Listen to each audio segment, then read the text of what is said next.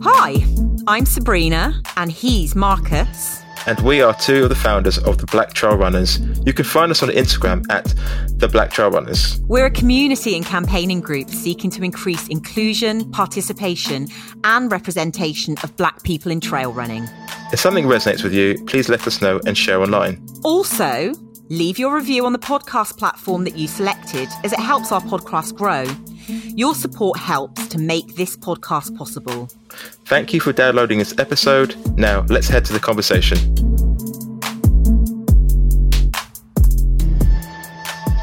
The Checkpoint is supported by The North Face, whose fundamental mission remains unchanged since 1966, to provide the best gear for their athletes and the modern-day explorer, support the preservation of the outdoors, and inspire a global movement of exploration.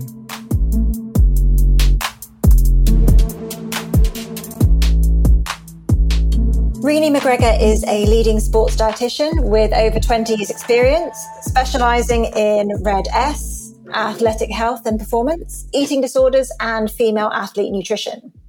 She is a keen trail runner and the diet lead for the Ultra X Ultra Marathon events and has experience working in clinical and performance nutrition, including with the Olympics, Paralympics and Commonwealth Games teams. Renee is a co-founder of #TRAINBRAVE, a campaign raising the awareness of eating disorders in sport and dance, and is author of the Training Food, Fast Fuel books and Orthorexia, When Healthy Eating Goes Bad. Renee is also an ambassador for the charity Mind. Renee, welcome to The Checkpoint. And if I said anything that wasn't correct, please feel free to correct me. No, thank you very much for having me. I appreciate it. It's lovely to be here. I'm a big fan of the Black Trail Runners, so it's always nice to be on something that you're a big fan of. Thank you. Well, we're a big fan of you. We were supposed to be on this podcast with another Black Trail Runner, Simba, who I believe you guys shared some miles together at a recent Ultra X event. Is that right? We did. Yeah, we did.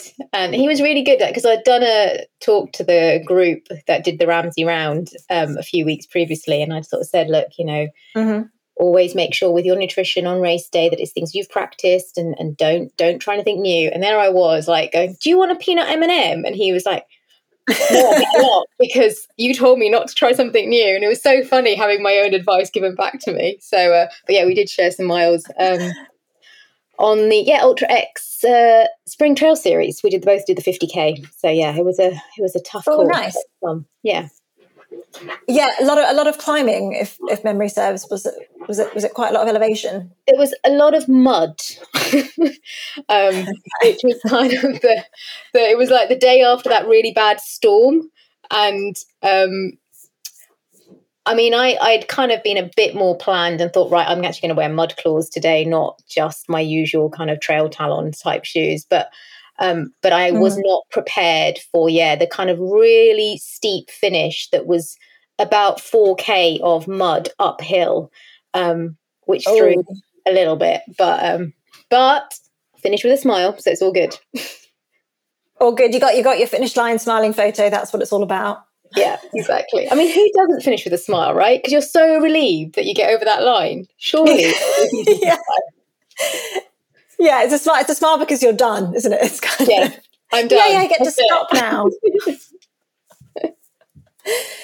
So we've got a few kind of little fun questions before we get into the meat of the interview. And it's kind of sort of quick fire, the first couple. So the first question is, what is your one non-negotiable daily habit? Probably running. Oh, okay. That's a good answer. Good answer for a running podcast. Very on brand. Very on brand. Can you give us one of your bucket list races, something that you've always wanted to do? Yeah, and it's annoying because I was due to do it, but it keeps getting postponed. But it's Mustang Trail race in the Himalayas. Ah, wow. Okay, so tell me a bit about that. I don't know anything about that one. So, basically, it's an 8-stage race, and you cover, I think it's 250K, and you go up to nearly 5,000 meters of elevation. And it's kind of on the Nepali side of Tibet, or Tibetan side of Nepal, if you want to call it that. And it just looks phenomenal. I've done the sister race, which is the Manaslu Trail race twice, which basically circumnavigates Manaslu. And I can never do it justice. It is just the most phenomenal experience. And the mountains are just something else. And they give you so much strength and so much... Yeah. I don't know, I learn something every time I go to Nepal. And so it's been on the list for the last 2 years, but sadly due to the pandemic, it has not been possible. So I'm going to keep it on my bucket list because it's the one that I definitely really need to do. So yeah, hopefully soon, fingers crossed. And how obviously I know it's been postponed, but how have you been kind of training for it? Because obviously that's a lot of altitude and I'm assuming you don't live at altitude. Sadly not. I mean, normally when I train for races at altitude, I actually do tend to go out to places like Chamonix and spend a good chunk of time out there. So before Manaslu, which I did in 2018, the second time, I spent a month out in Trient. So I'd kind of acclimatized from that point of view. But before I did Manaslu the first time round, which was in 2013, I actually did do quite a lot of work in the altitude chamber. So I went to the Bath Uni and used their altitude chamber. Mm-hmm. So I guess that's one aspect. I guess the other thing is that, and it's a really interesting concept, the whole altitude training thing. I do believe that, I think I've read the research that some people are they have a gene that helps them to adapt. And I think I probably am quite lucky from that point of view because I've never been affected. And I think it's really hard to really train to acclimatise to something as high as that because you never really know what's going to happen. But also just being very aware of the potential aspects and factors that can cause altitude sickness. So being dehydrated, having low blood sugar levels, these all contribute to it. I'm not saying that they prevent you if you, but they do contribute. So kind of keeping on top of that was always kind of the back of my mind. So yeah, I mean, they are tough races. And then in terms of kind of preparing for the terrain, I mean, there's nothing that's going to prepare you for the terrain of the Nepalese mountains. Nothing. Even the trails, unless you go to the Nepalese mountains. Exactly, because even the trails of Chamonix, they're way too groomed. Like they're really easy to, they're really easy to run from that point of view.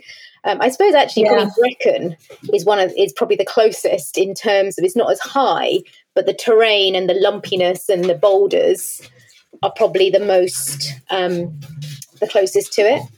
Yeah. So as we mentioned in the intro, one of your areas of focus is RED-S.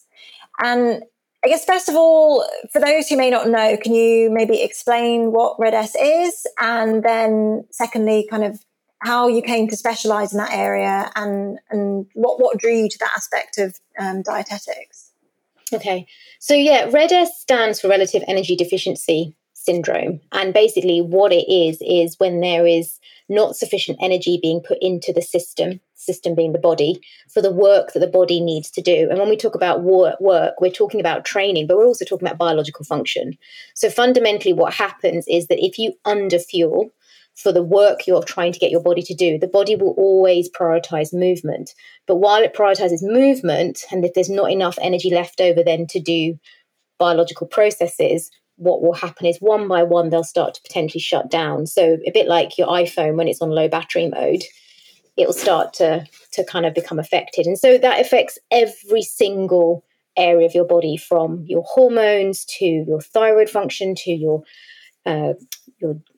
gastric system, your digestive system, your cardiovascular system, your immune system, like everything, your bone health, everything can get affected. So potentially, if it's left too long, it can start having real dire consequences. And it's a really interesting area to work in. And the reason I went into it was, I suppose, to a certain degree, I fell into it more than I went into it, in the sense that I suppose, like when I was working in sports nutrition, my role prior to sports nutrition had always been clinical nutrition, and it had been eating disorders. So what I was finding was there were real overlaps in this, like, energy deficiency and eating disorders, because at the end of the day, it's a low energy availability.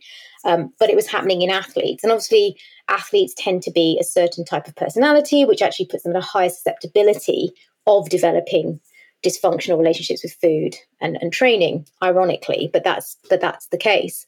And I started to notice that the pressure, particularly that these athletes were being put under, was then, I suppose, resulting in them looking for ways of trying to cope with the pressure and the narrative that there was, kind of the internal dialogue that was going on for them. And, you know, we do also live in a society where we're constantly being told to move more and eat less, and this kind of lighter makes you faster message.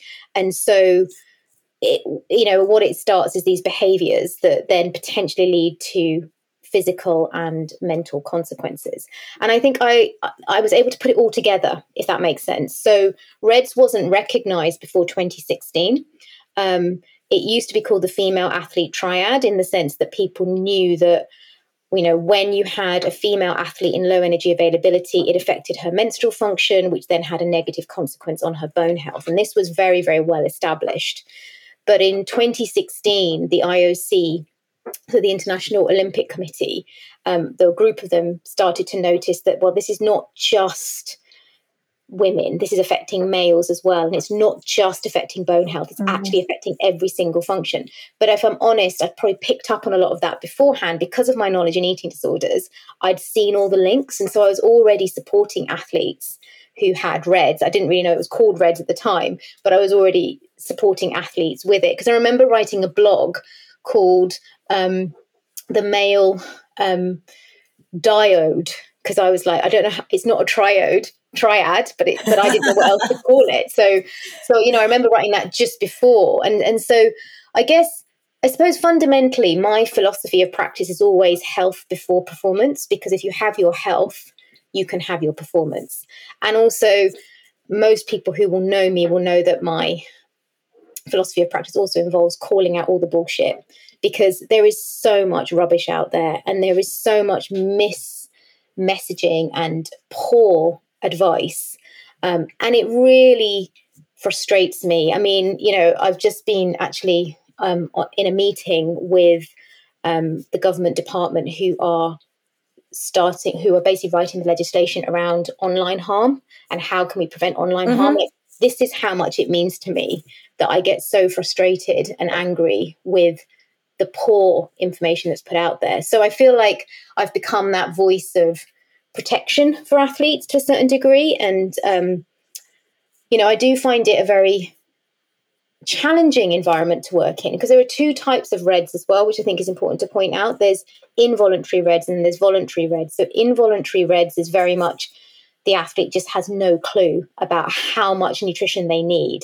And they still present potentially with the same sorts of symptoms, in that maybe their hormonal system has gone a bit wacky, maybe they've got recurrent injuries, maybe their performance is stagnating. So they present with the same sorts of problems, but they're very easy to work with because they're not psychologically affected. So with these individuals, you can provide them with interventions, support, and, you know, over a period of, say, months, they will be back on track and there'll be no issues or problems.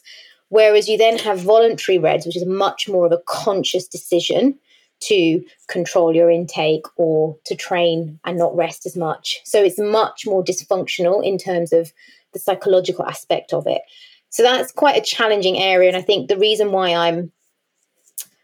I get good outcome is because I have got that background in eating disorders, in the sense that I understand why people develop that way of why they develop those behaviours potentially, and then you can start to work with them around what's going on for them psychologically as well as physically. That's really interesting, and thank you for all of that information. I just want to go back to something that you said, talking about the involuntary versus the voluntary RED-S. Do you find that the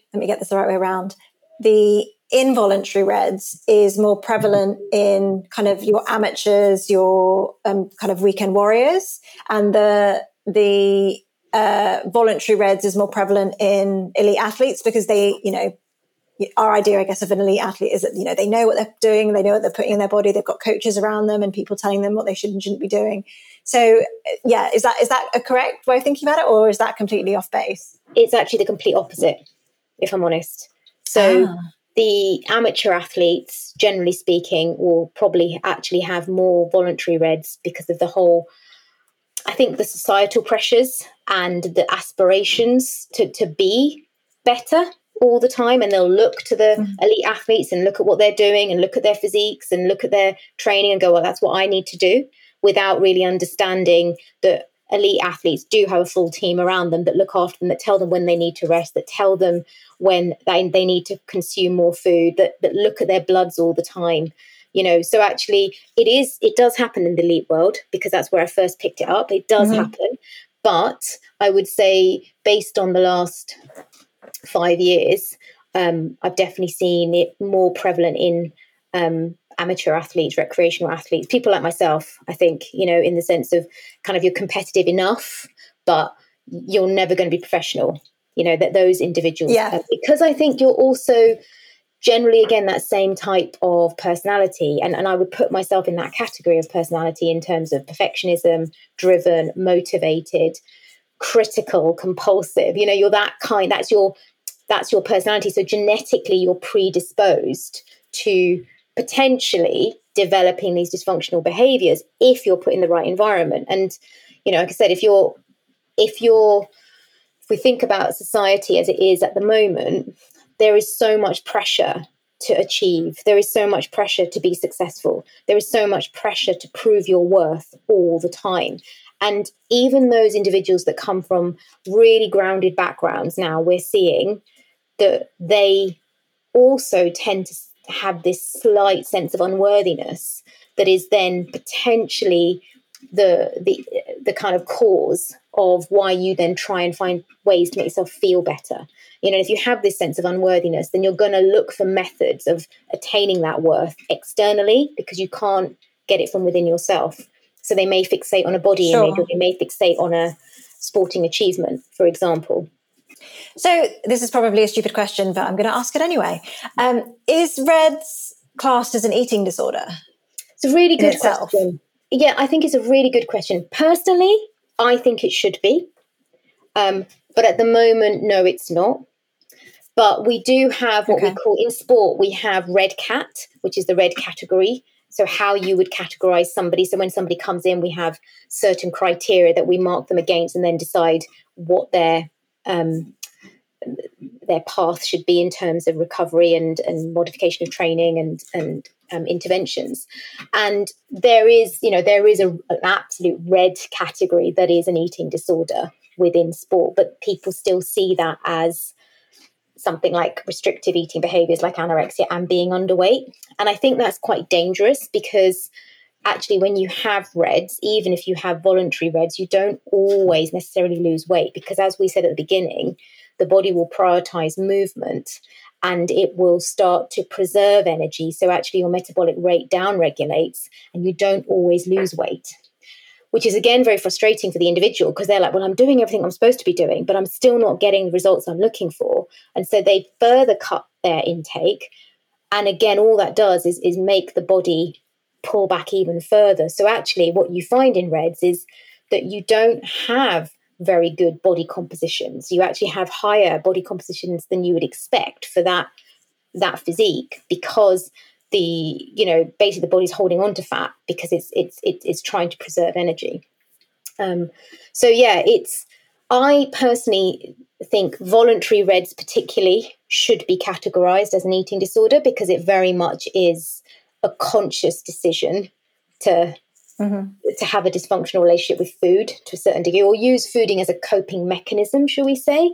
I think involuntary REDs is different. I really do think that's very accidental. You just don't realise. But because you can usually pick it up quite quickly and you make the change quickly, it's not as detrimental longer term. So, yeah. So I think there is that slight differentiation between the two.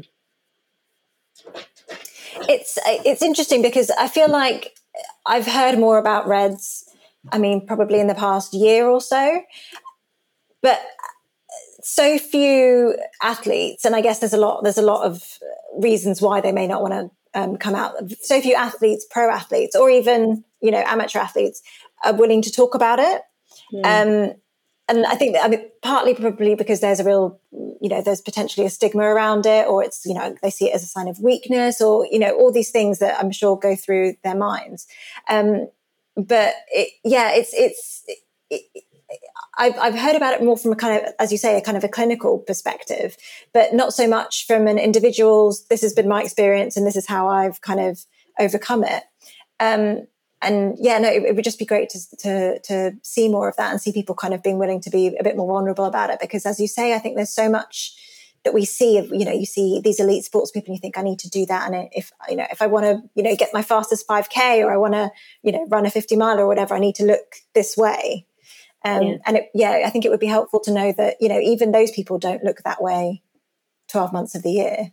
And I think that's it, isn't it? This is the problem again with the kind of the vision, the visualization that we have with social media in particular, the images that are portrayed constantly, is that you only, you know, people only select what they want the rest of the world to see. So, you know, athletes will probably only post when they're in their best physical shape. And so that's why we assume that they're that all the time. But when you've worked with athletes, believe me, they have big off seasons, and we encourage them to actually, you know, restore a bit more energy, restore a little bit of weight, ready for them to come back into another hard block of training, because that's how you help them to regulate hormones and repair any sort of damage from the season. So I think it is definitely a problem. And I think the other thing that I'm noticing and hearing quite a lot is, particularly in junior level sports, that when athletes have spoken out or have mentioned to a coach they've got problems, they're often discarded. And I think that's really, really poor practice. And the reason they're discarded is because the coach or the organisation maybe doesn't want to have the hassle of dealing with it. I mean, I've had athletes that have come to me because, you know, their GB talent junior pathway has said, we can't help you, and you need to go and get yourself sorted if you want to ever be considered to come back on. And, you know, that's really brutal, because these kids are like between the ages of 18 and 16 and 20, and that is brutal. But the reason why it's so brutal is because it's to a certain degree, this sounds really harsh, but to a certain degree, athletes are a commodity. There are so many people wanting to be an athlete because of the celebrity status that we put on it, and the kind of the kind of, you know, the popularity and the success and the achievement that we put on it, that there's loads of people trying to do it. So from a coach's perspective, from an organisation's perspective, well, actually, if we lose that one, we've got another 5 that we can choose from. And it's harsh and brutal, but that is the reality of sport. And I think it's really important to really explain that, because it's what I've seen, you know, over the last 10 years, working and being in sport it's not what it's always portrayed to be. It is brutal and it can be toxic. And I do think that particularly youngsters coming into it, whether it's from a practitioner level or whether it's from a athletic point of view, you have to have really thick skin. You have to have a really good support system, and you have to be able to manage your expectation, because you're not going to be good all the time. You're not going to get praise all the time.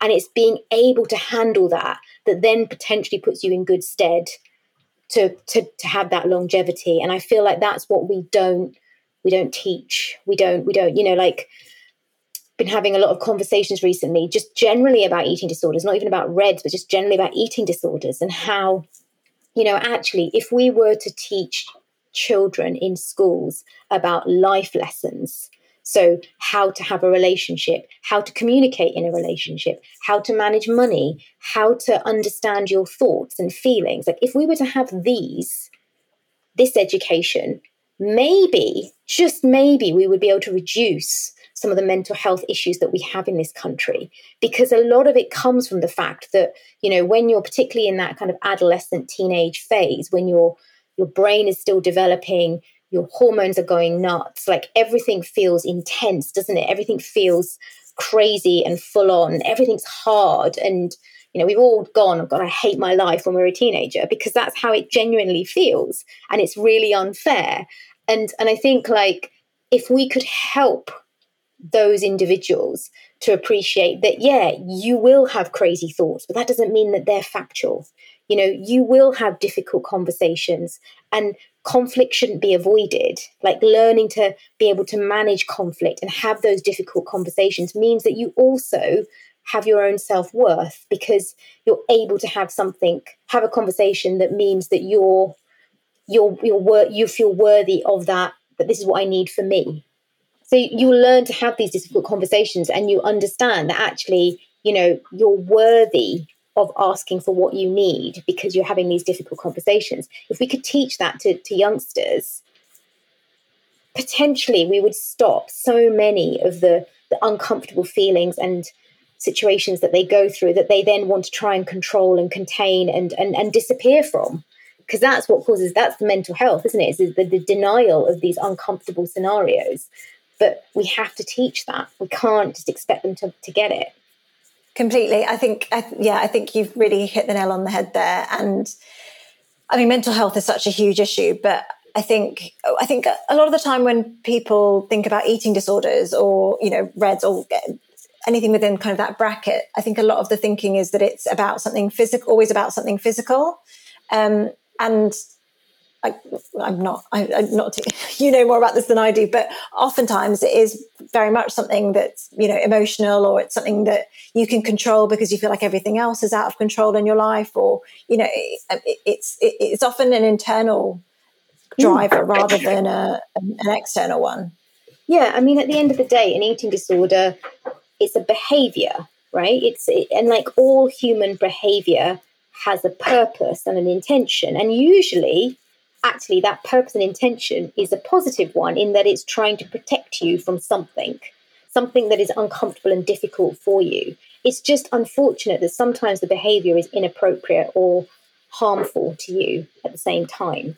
And I think if you can understand that, and that's something that I try and teach people I work with, is that, you know, there's nothing wrong with what you're doing. There is so much shame and stigma attached to having eating issues or overtraining issues or whatever. But actually, there's nothing wrong with it if you put it into perspective and help people to understand, well, it's just human behavior.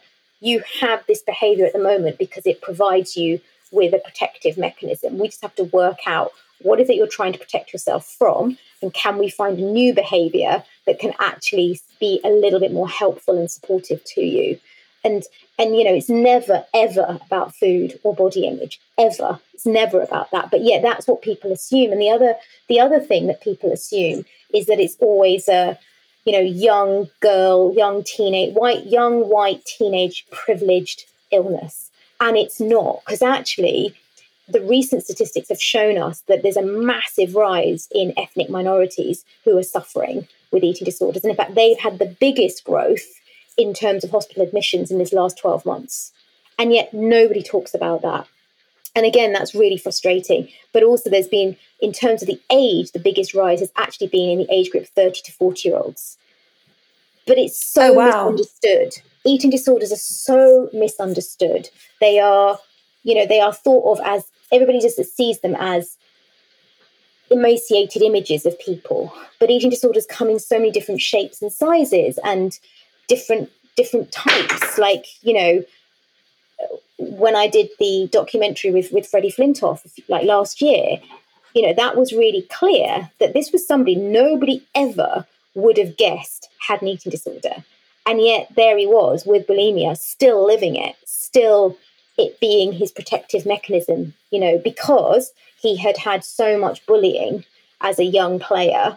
And actually what he was protecting himself from was the fact that he felt judged, and he felt shamed, and he felt not worthy. But his new behavior protects him from that because it provides him the false sense of security. But now I'm accepted, you know? And that's the thing, like, yeah. People always assume a certain type of person has an eating disorder, but it comes in so many different shapes and sizes. And, you know, it's definitely, like, it's my mission at the moment. I'm part of the Hearts, Minds, and Genes Eating Disorder Coalition, and we are now stakeholders providing information to the government, and it is absolutely our mission to make eating disorders everybody's business, but also to show people that they come in so many different, we just want to make them all visible. We want people to see that they are visible, you know, they're not just what you see in the papers potentially. And tell us a little bit more about Hearts, Minds, and Genes. It would be great to know a little bit more about, you know, the plans for reforming the health and social care, and yeah, just to know a bit more about the report. So we joined probably back in February. I was actually invited to a roundtable discussion, which was actually chaired by Hope Virgo, who some people might know because she's done a lot of campaigning around Dump the Scales. It's been her last campaign around trying to get the government and GPs and health practitioners to realise that an eating disorder is not just about BMI and shouldn't be diagnosed just on BMI. And she invited me along to this round table, and I was asked to speak about, particularly around the area of eating disorders in sport and the exercise dependencies and, you know, particularly that. And after the meeting, I was then formally invited to join the steering group. And it's actually only been in the last 2 weeks that we've actually come up with this name of Hearts, Minds, and Genes. And the reason why it's Hearts, Minds, and Genes is because we're a very small group, but we're basically a group of scientists and lived experience and carer experience. So we're made up of a geneticist, myself as the kind of, I suppose, nutrition, behavioural specialist area. We have 2 psychiatrists. We've got an endocrinologist.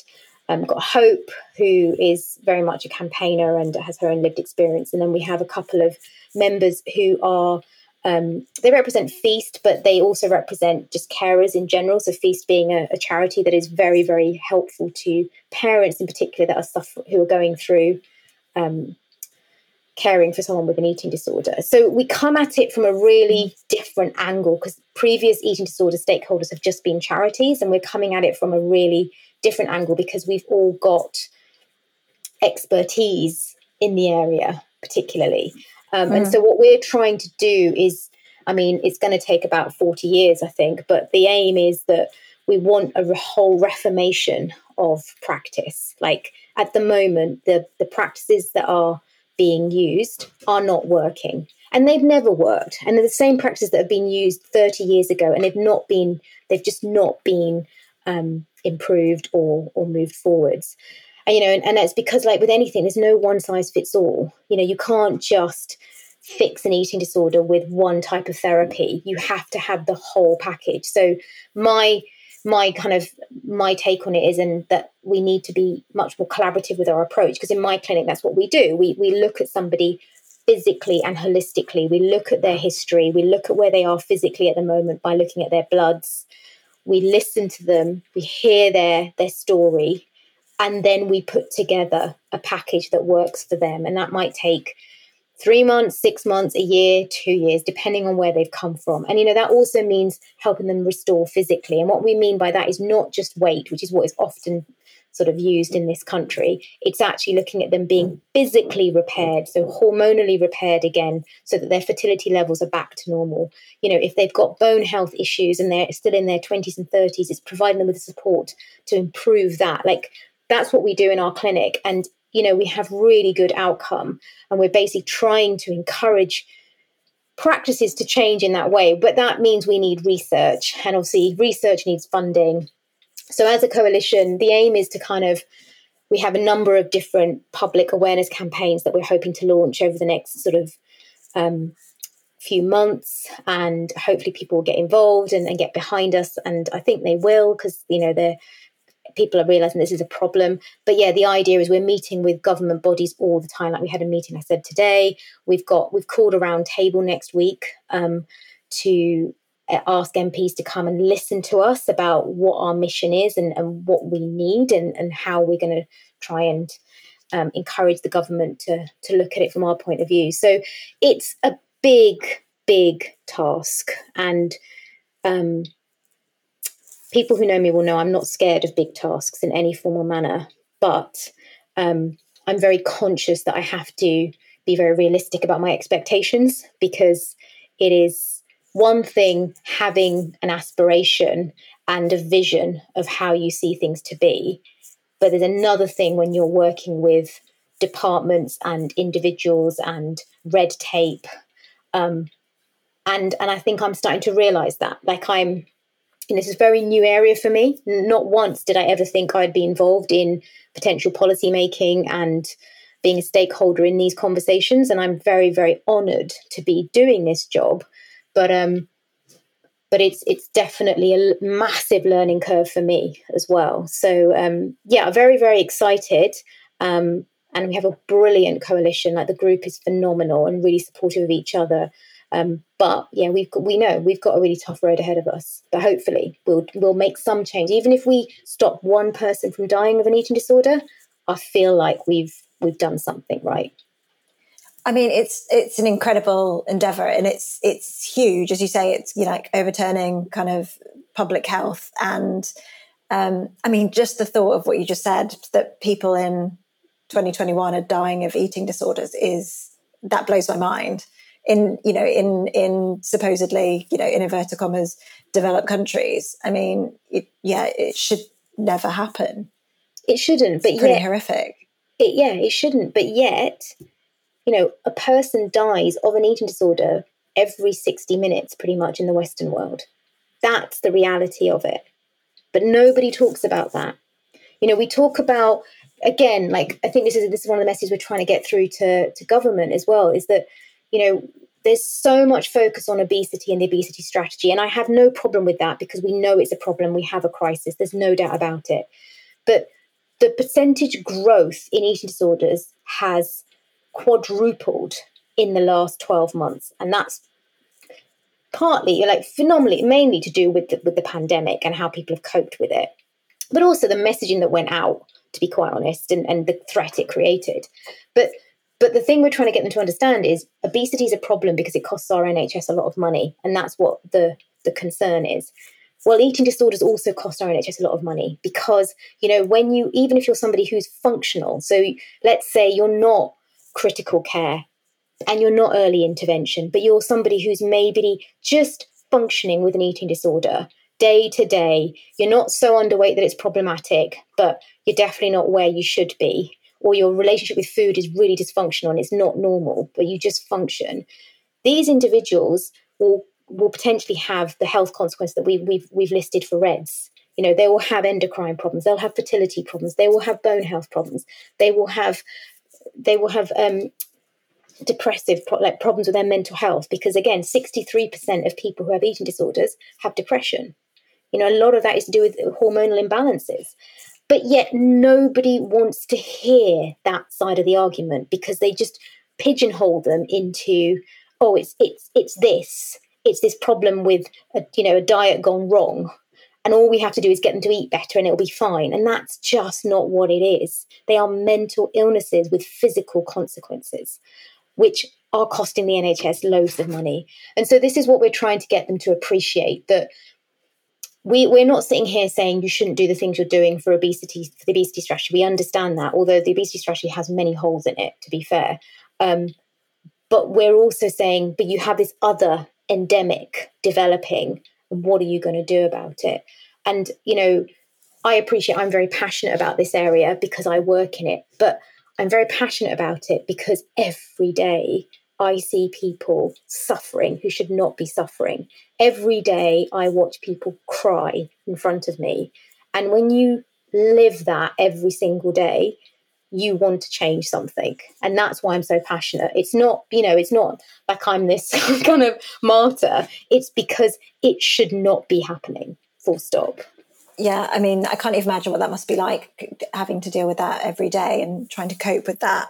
And I think, I mean, the initiative that you guys are trying to put forward sounds amazing, and I wish you all the best of luck with it. I know it's going to be a huge challenge, and as you say, when you're dealing with, you know, governmental bodies, everything takes about 10 times longer than it would if you're in a private clinic.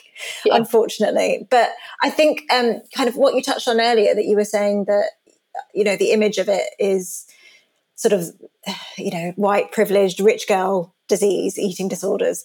So is part of the plan to kind of start reaching out to some of the more marginalized communities and starting the conversation there as well?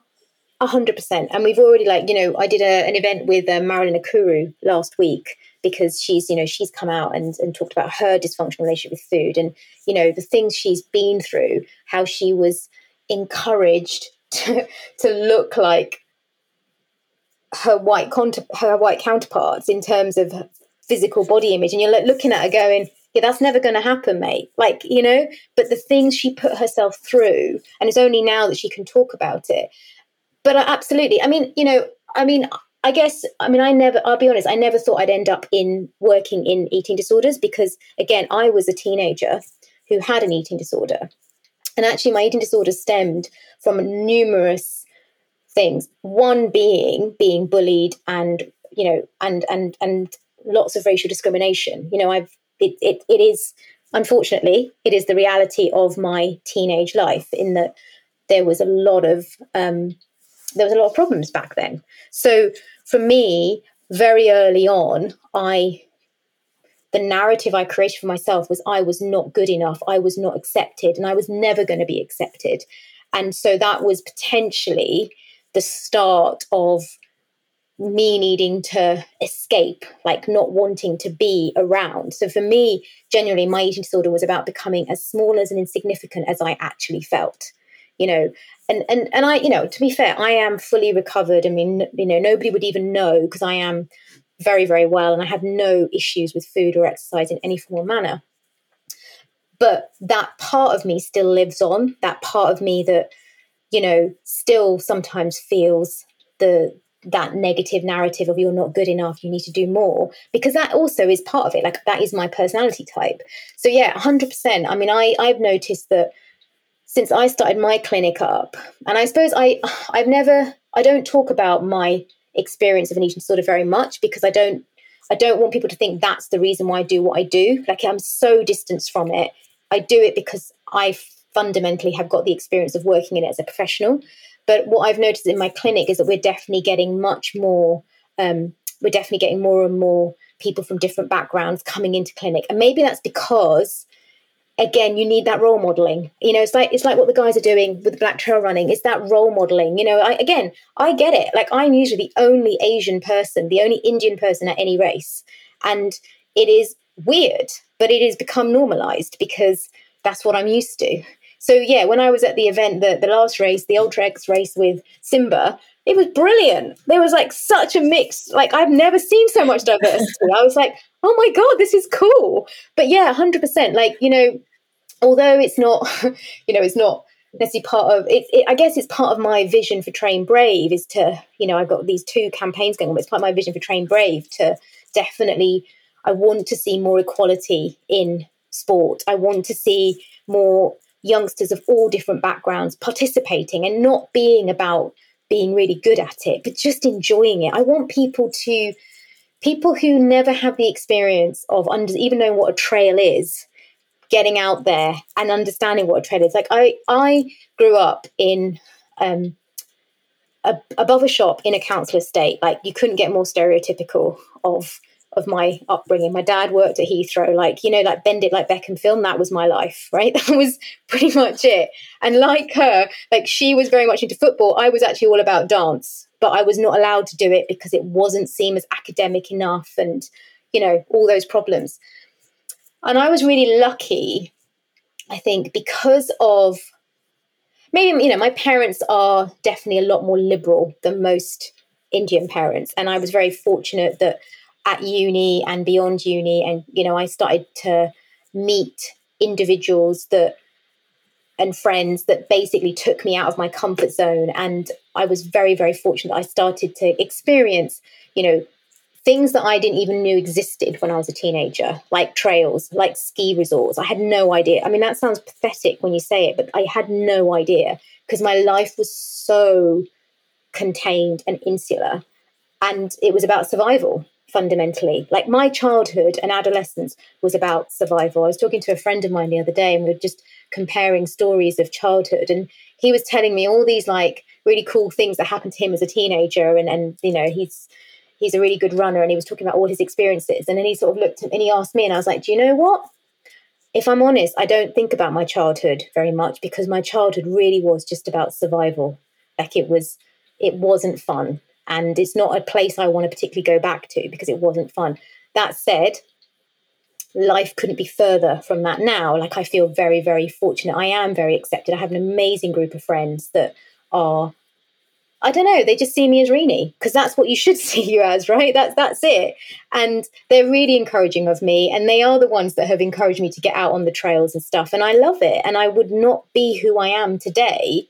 You know, I went to Brecon at the weekend, and I was like in my element. I was like, this is me. This is what makes me me, you know, running in these mountains. So yeah, I think I've got a lot of work to do. You can tell that I'm incredibly like passionate about so many different things, but definitely the idea is to, like we said, we want eating disorders to be visible, which means all races, all genders, you know, all ages to be included in that, and people to see that.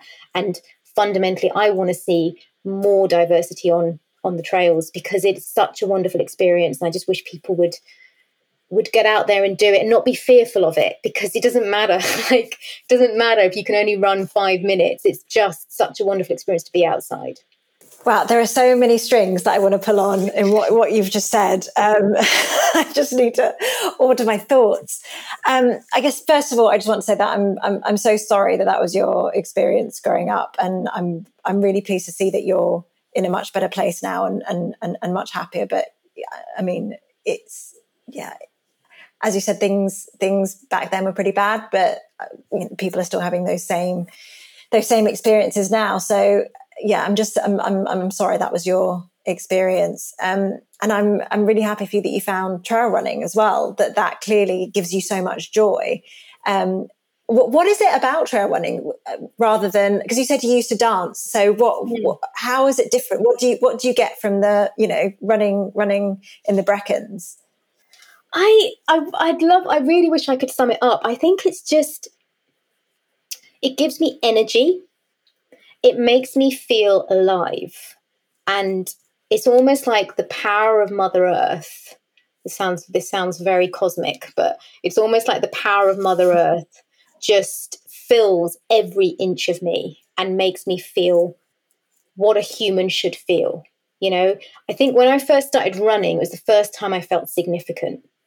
The first time I ever was like, oh, wow, this is a feeling of freedom, but also a real sense of something I could do, and something that made me just feel strong, you know. And a lot of my friends will say to me, "You're a really strong person. You've been through so much adversity. That's what's made you strong." And perhaps that's the case. But I think sometimes you want that physical sign of being strong. Like, yes, you can be mentally strong, but I think it's nice to feel physically strong. And so I guess that's it. But I think the biggest pull of running and trail running has been the community, because even though I said there needs to be more diversity, from my experience, it's also been one of the most accepting communities I have ever been part of. And no matter what race I've turned up at, whether I'm the only person of colour or not, I've always ended up making friends. I've always ended up having amazing conversations, and people just being so receptive and accepting. And so for me, it's become my family. It's become it's definitely where I draw my energy from. Like, most of, like, I would say probably my closest friends are all runners, and I've met them in all different walks of life, like from different races or, you know, running clubs or whatever. And that's amazing, because it means I get to combine my favourite pastime with my favourite people, and it's sociable too, and it's good for me. So I guess that's the closest I can do to summing it up. But yeah, I mean, it's hard. That was a very good summation. I like that. I particularly like what you said when you said it was the first time that you felt significant. I mean, that's a really, really powerful statement, and I think, as you said, it is that feeling of being out, whether you're in the mountains or you're, you know, on the trails or on the canal towpath, wherever it may be. That, yeah, it's that feeling of, you know, yes, nature is very big and the world is very big around me, but I can do this and I can do hard things. I think there's a lot of strength that comes from that. But kind of bearing that in mind, you do ultra marathons, you do tough races. how physically you can prepare yourself. And obviously from a nutrition perspective, you know exactly what you're doing. But sometimes, and I would say, personally, I would say it's more like 90% of the time, it comes down to kind of your mental strategies more than it does the physical. Because, you know, you can drag yourself around a course if you have to physically, but sometimes it's your brain that you need to kind of have a bit of a sterner word with. So how do you kind of survive these epic races that you do and get through those tough moments? To be honest, it sounds, you know, it does sound very kind of, what's the word? It sounds very cheesy, but a lot of it is because I just draw from the experiences I've had. You know, like if I'm in a tough moment, I'll think about a situation that I was in as a teenager and how I got through it. Or I'll think about actually, you know, when my marriage fell apart and I had to go through potentially rebuilding not just myself, but my business. And it was painful and difficult, but yet here I am, survived and smiling and you know, no regrets that happened because it needed to happen, you know. So I think mentally, for me, it's just about drawing from experiences. And I think that's the thing, isn't it, is that when we're in these difficult experiences, it can feel very much like, why is this happening to me? And I tend to turn that around when I'm going through something tough and go, what am I going through this for? Because potentially it is setting me up for something else that I will need to use it for. And I think, you know, every experience teaches you something. And that's what I think, if we, again, it's what I try and tell people I work with, is that you never fail at anything. You know, you shouldn't be fearful of taking that step or jumping into that uncertainty, or because you never know, like it could be an amazing opportunity, or yeah, maybe it doesn't work out, but what will you learn from that? And I think that's kind of what I take with me when I'm in these really tough races. Particularly, you know, definitely found myself when I was when we were crossing the pass in Manaslu, where you're up at like 5,100 meters, and it's tough going, like it's literally one foot in front of the other. And, you know, like a 20-kilometer stretch will take you 9 hours because of the altitude. But it was very much just that absolute resilience, I suppose, that, well, of course I'll get through this. Well, I've got through other things, so of course I'll get through this. It means that confidence of I can and I will because I know how to. That makes a lot of sense. And I think that's something that our listeners can really take away with them. That, you know, having kind of those hard experiences almost in your metaphorical cookie jar. And then when you're in these tough situations, you can take the cookie out and say, well, I did this, so I can finish whatever it is that I'm trying to get through. I guess, kind of leading on from that, you said don't be afraid of failure. Don't worry about failure, but think more about what it's going to teach you. So I recently DNF'd a race, 100-miler. And I think mostly it was because of nutritional issues. It was a very hot day and it got to a point where my stomach just said, nah, this isn't happening. And yeah, that was the end of my day. So I have been trail running for quite a number of years, and clearly I'm very much still making mistakes. So you recently did your 50K Ultra X trail race.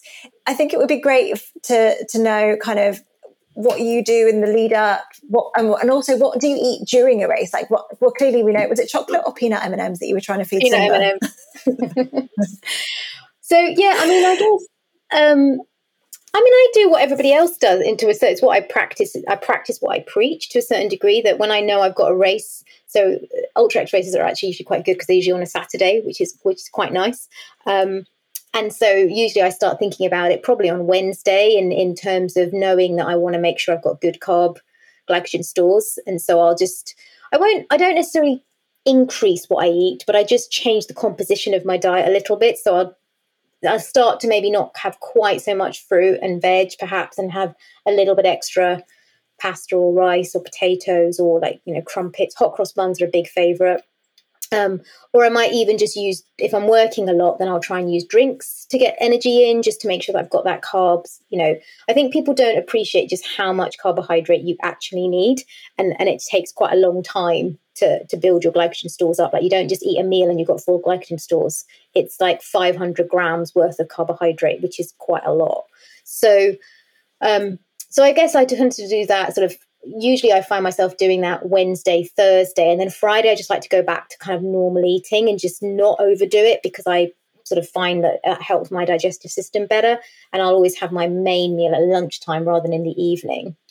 And in the evening I'll probably just have, I don't know, probably like a bagel or something, just something quite simple that I've had like the main meal, and I'll probably have another little mini snack before I go to bed, but that's kind of it. Race morning is always a bagel. It always is, probably always will be. It's just how I am, and it works for me. Usually with peanut butter and one half of peanut butter and one half with Marmite, and that's just what I do. And then what I tend to use, and this has taken years, and it has really worked for me for the last kind of, I'd say last 2 or 3 years of racing, this has worked for me. I mean, potentially it could go wrong at some point, but for now it works for me, is that I do tend to get most of my carbohydrate from drinks. I prefer to drink than to eat. But remember, I don't do 100-mile events. Like, I'm not out there. You know, I'm usually out there. The longest I'll probably out there is like 7 hours or 8 hours or something. So I can kind of do that. I think when you're out there for 10 hours plus, you probably need some more solid type food. But so I get majority of my energy from sports drinks. Personally, I like to use Active Root because I like the ginger, and I tend to concentrate it up. And I've put this all out on Instagram before, so I'm not worried about, you know, talking about it at all. And I tend to concentrate it up so that it's double concentration in terms of, then I know that every sip I take is going to give me a good amount of carbohydrate. So that tends to be the base of my nutrition. And then I will always top up with peanut M&Ms often. That's a very common, that will always be like, I'll buy the M&Ms, and my the local co-op is like, are you racing? Because they all know that I live in somewhere that's really tiny. Everyone knows I run. Are you racing again? I'm like, yep. So it's that kind of, you know, so I get, peanut M&Ms, often also. What else do I usually have? I quite like, people don't understand it, but I quite like oat cakes. So I'll often have oat cakes, particularly seeded ones, just because they then give that bit of saltiness that, you know, like it can get quite a lot of sickly sweet stuff. So I often have oat cakes. If I've got crew or people on the course, I'll get them to carry things like hot cross buns for me. So I might have those, or like, nice. Yeah, or a bit more bagel with Marmite, something like that, you know, if I really need a boost. And then a Snickers bar never goes amiss, to be quite honest. So, I mean, people might look at that and go, oh, my God. But that is what I do, and it works for me. And, yeah, it you know, it's so far so good, I'd say. And do you have something, so is the Snickers bar kind of, do you have something that you like really look forward to eating? Like, you know that you've got it in your pack and you're like, oh, I can't wait to eat that. Yeah, that's the Snickers bar. That's like, I'm like, okay, usually last checkpoint, come on, let's do this. So yeah. Do you know what? I think it's a really powerful motivator because, you know, depending on how long your race is, obviously there's the idea of splitting it up into chunks. And sometimes I think having food is those motivators for those chunks. So, okay, the end of this section, I get to eat this, and then I get to have my peanut M&Ms. And then it's kind of like, yeah, exactly. It just encourages you to take that next step. Yeah, totally. And I don't, get me wrong, I will always carry gels with me because, you know, I have known there are times when blood sugars have really just dropped, and I know the only thing is going to work is going to be a gel because I need that instant fix. So I always carry spare gels with me as well. But they're not things I rely on particularly. They're just things I have in case. But yeah, and then obviously when you finish, it's pizza and beer, really, generally. That's a definite favourite. So yeah, we can hang out after races, really. Yeah, I actually went out running last night with two of my mates, and because it was summer solstice, and we were like, let's go and run up a hill somewhere to celebrate, and then let's go to the pub afterwards. And it was brilliant. We did this like, I don't know, 13, 14k loop, and then ended up in the pub with a pint of ale and chips. It's perfect. My friend was like, "Are you going to go home and eat anything else, or is that it for you?" And I'm like, "Well, I might go home and have some Tonies and then go to bed." And he was just looking at me going, "And you're a dietitian." I'm like, "I know, but you know, what can you do?" Love that. So I don't want to keep you for much longer, Renee, because I know you're very busy. I mean, my mind kind of boggles at how you find the time to do everything that you're doing, because you must just not sleep. I'm guessing that's how it works. You just don't sleep, and that's how you manage to do all of these things. But I did just want to ask for some of your advice, because obviously you've set up this coalition, and you're very passionate about the idea of diversity. It would be great to know what your thoughts are in terms of what we can do as Black Trail runners to promote our aim, which is to increase the inclusion, participation, and representation of Black people and people of colour in trail running. I mean, what advice would you give us from someone who is not only a trail runner but does all the things? I think what you're doing is amazing, and I think all we can do, and I include myself in this because I actually joined the Black Trail Runners today because I saw your little post, so joined you guys as well. Oh, fabulous. All we can do is it's that visibility. Keep talking about it. Keep pushing it. Make it visible. And actually, my what I'd say to you is, what can I do to help you? Because what you've created is incredible, and that for me, if I had been, I mean, it's different now, but like thinking about a 16-year-old Renee, if she had seen a group of 5-6 people of colour doing the Ramsey round and hearing about it, she would have gone, "Fuck me, I want to do that." Right? And I think that's it. It's like the same thing we were talking about with eating disorders and people needing role models to come and talk up. That's what you guys are doing so well. You are role models, and you're getting out there and you're making noise. And that is what I would say. And talking, I know you guys have got a really good relationship with Ultra X, and they're a brilliant, brilliant brand to work with. And I mean, I've got a lot of time and respect for Jamie and Sam, because they're doing such great work, not just on this in terms of diversity, but also on the sustainability aspect. And they just thought of everything. And I think I love that about them and the brand. And I wonder if there's more brands that you can reach out to and have those same conversations, because I think the more brands that do what Ultra X are doing and really encouraging that participation, and that's what it is. I think, like, I've been in the sports world for a long time. I've worked with ultra runners for a long time. I know a lot of people in the industry, but I still feel sometimes there are some organisations and some race directors that want to create more of an elitist race, more of an extreme race, which puts people off. And I think that's where Ultra X is so good. And I'm not saying that because, I'm their nutrition lead. I'm saying that because genuinely I wouldn't put my name to something if I didn't believe in it. And so I just think that's what needs to be carried on doing, is talking to race directors, making it making it. And also the other thing, and this kind of fits with both what we're all trying to do, and this is where I feel I could maybe kind of help, is that runners don't come in one shape or size.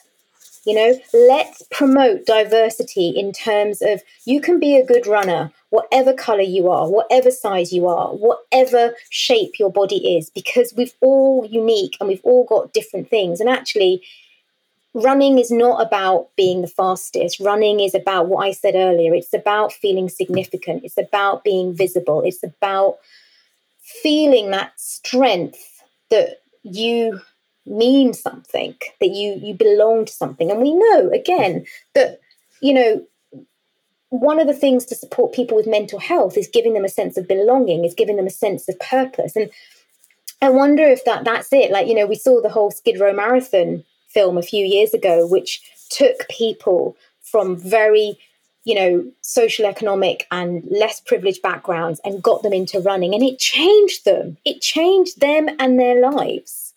Like, it wasn't about being the fastest. It was just about a sense of belonging and a sense of purpose. And I think that's what we should be doing. And I think that's what you guys are doing. But we can all raise our voices and do more of it. And like I said, if actually the question for me is, what can I do to help you guys? Because that's what's more important. I think, you know, what you're doing is phenomenal. And I just, I'm already seeing change. So the fact is that we're already seeing change, which is really, really cool.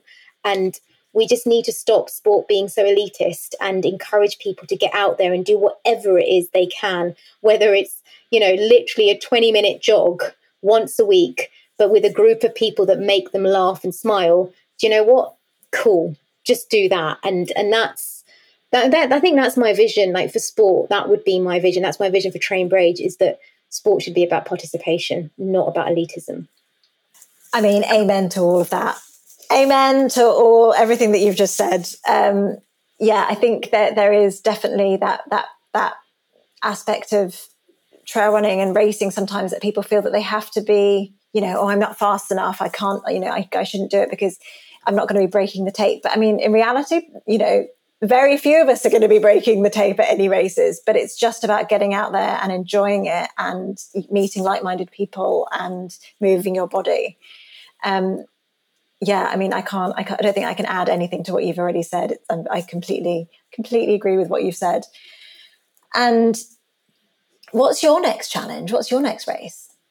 Well, I don't know. Well, I've signed up to do another Ultra X race just because, I mean, I do love their events and the terrain that they tend to, they choose really suit what I like. So I've signed up to do the Peak District again, just the Sunday, just the 50k, which is in September. I was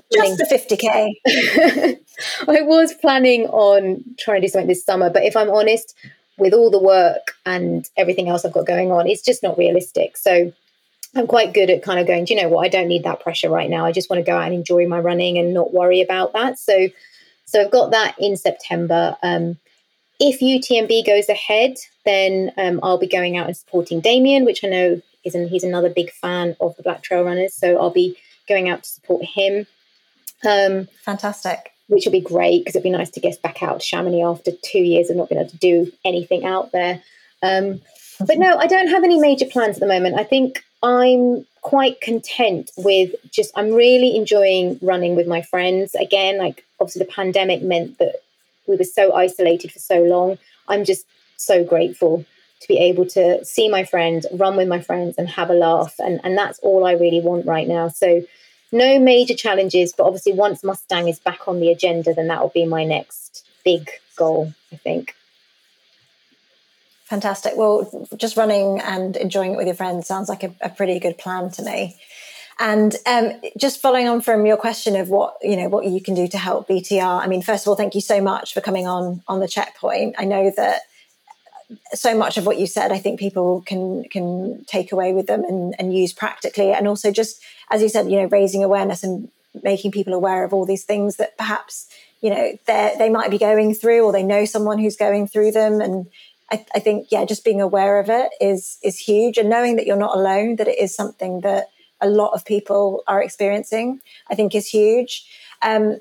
And yeah, I mean, hopefully we can collaborate on something, be it an event or, you know, virtual or in person or whatever it may be. But yes, we would love to have you on board, and we will pick your brain and use you as much as you're willing to let us. Oh, I'd love that. Definitely up for a collaboration of some description, whatever it might be that you need me for. Definitely up for it. Like I said, it's already, you know, did support the guys over, like, in terms of giving them nutrition advice for the Ramsey round. Yes, the Ramsey round, which I know that they were so appreciative of, and there were a lot of positive comments after. I know you did a talk with them, and there was a lot of kind of, I think you'd opened a lot of minds, and clearly they got through it, and I'm sure that a lot was to do with your help in terms of nutrition.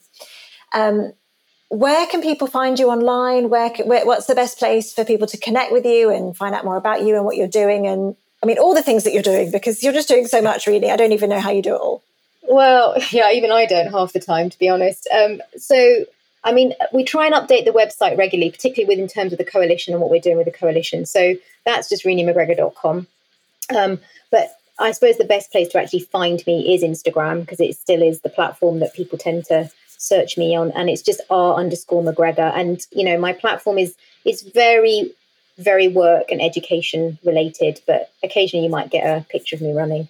But mostly it is about what to do, how to participate, how to be the best version of yourself physically.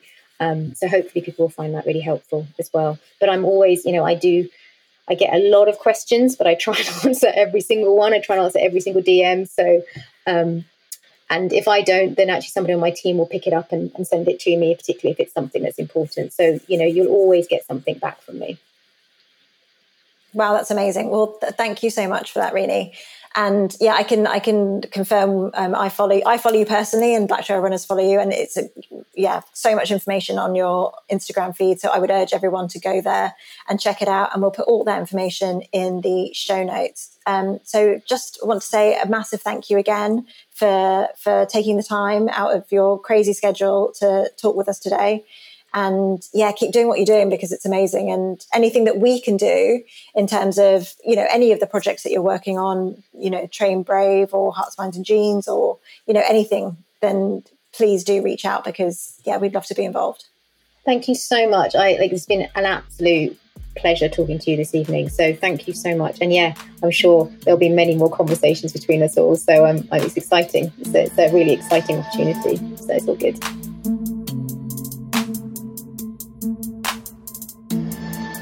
Thank you for joining us at The Checkpoint. If you've enjoyed this conversation, please subscribe and share online.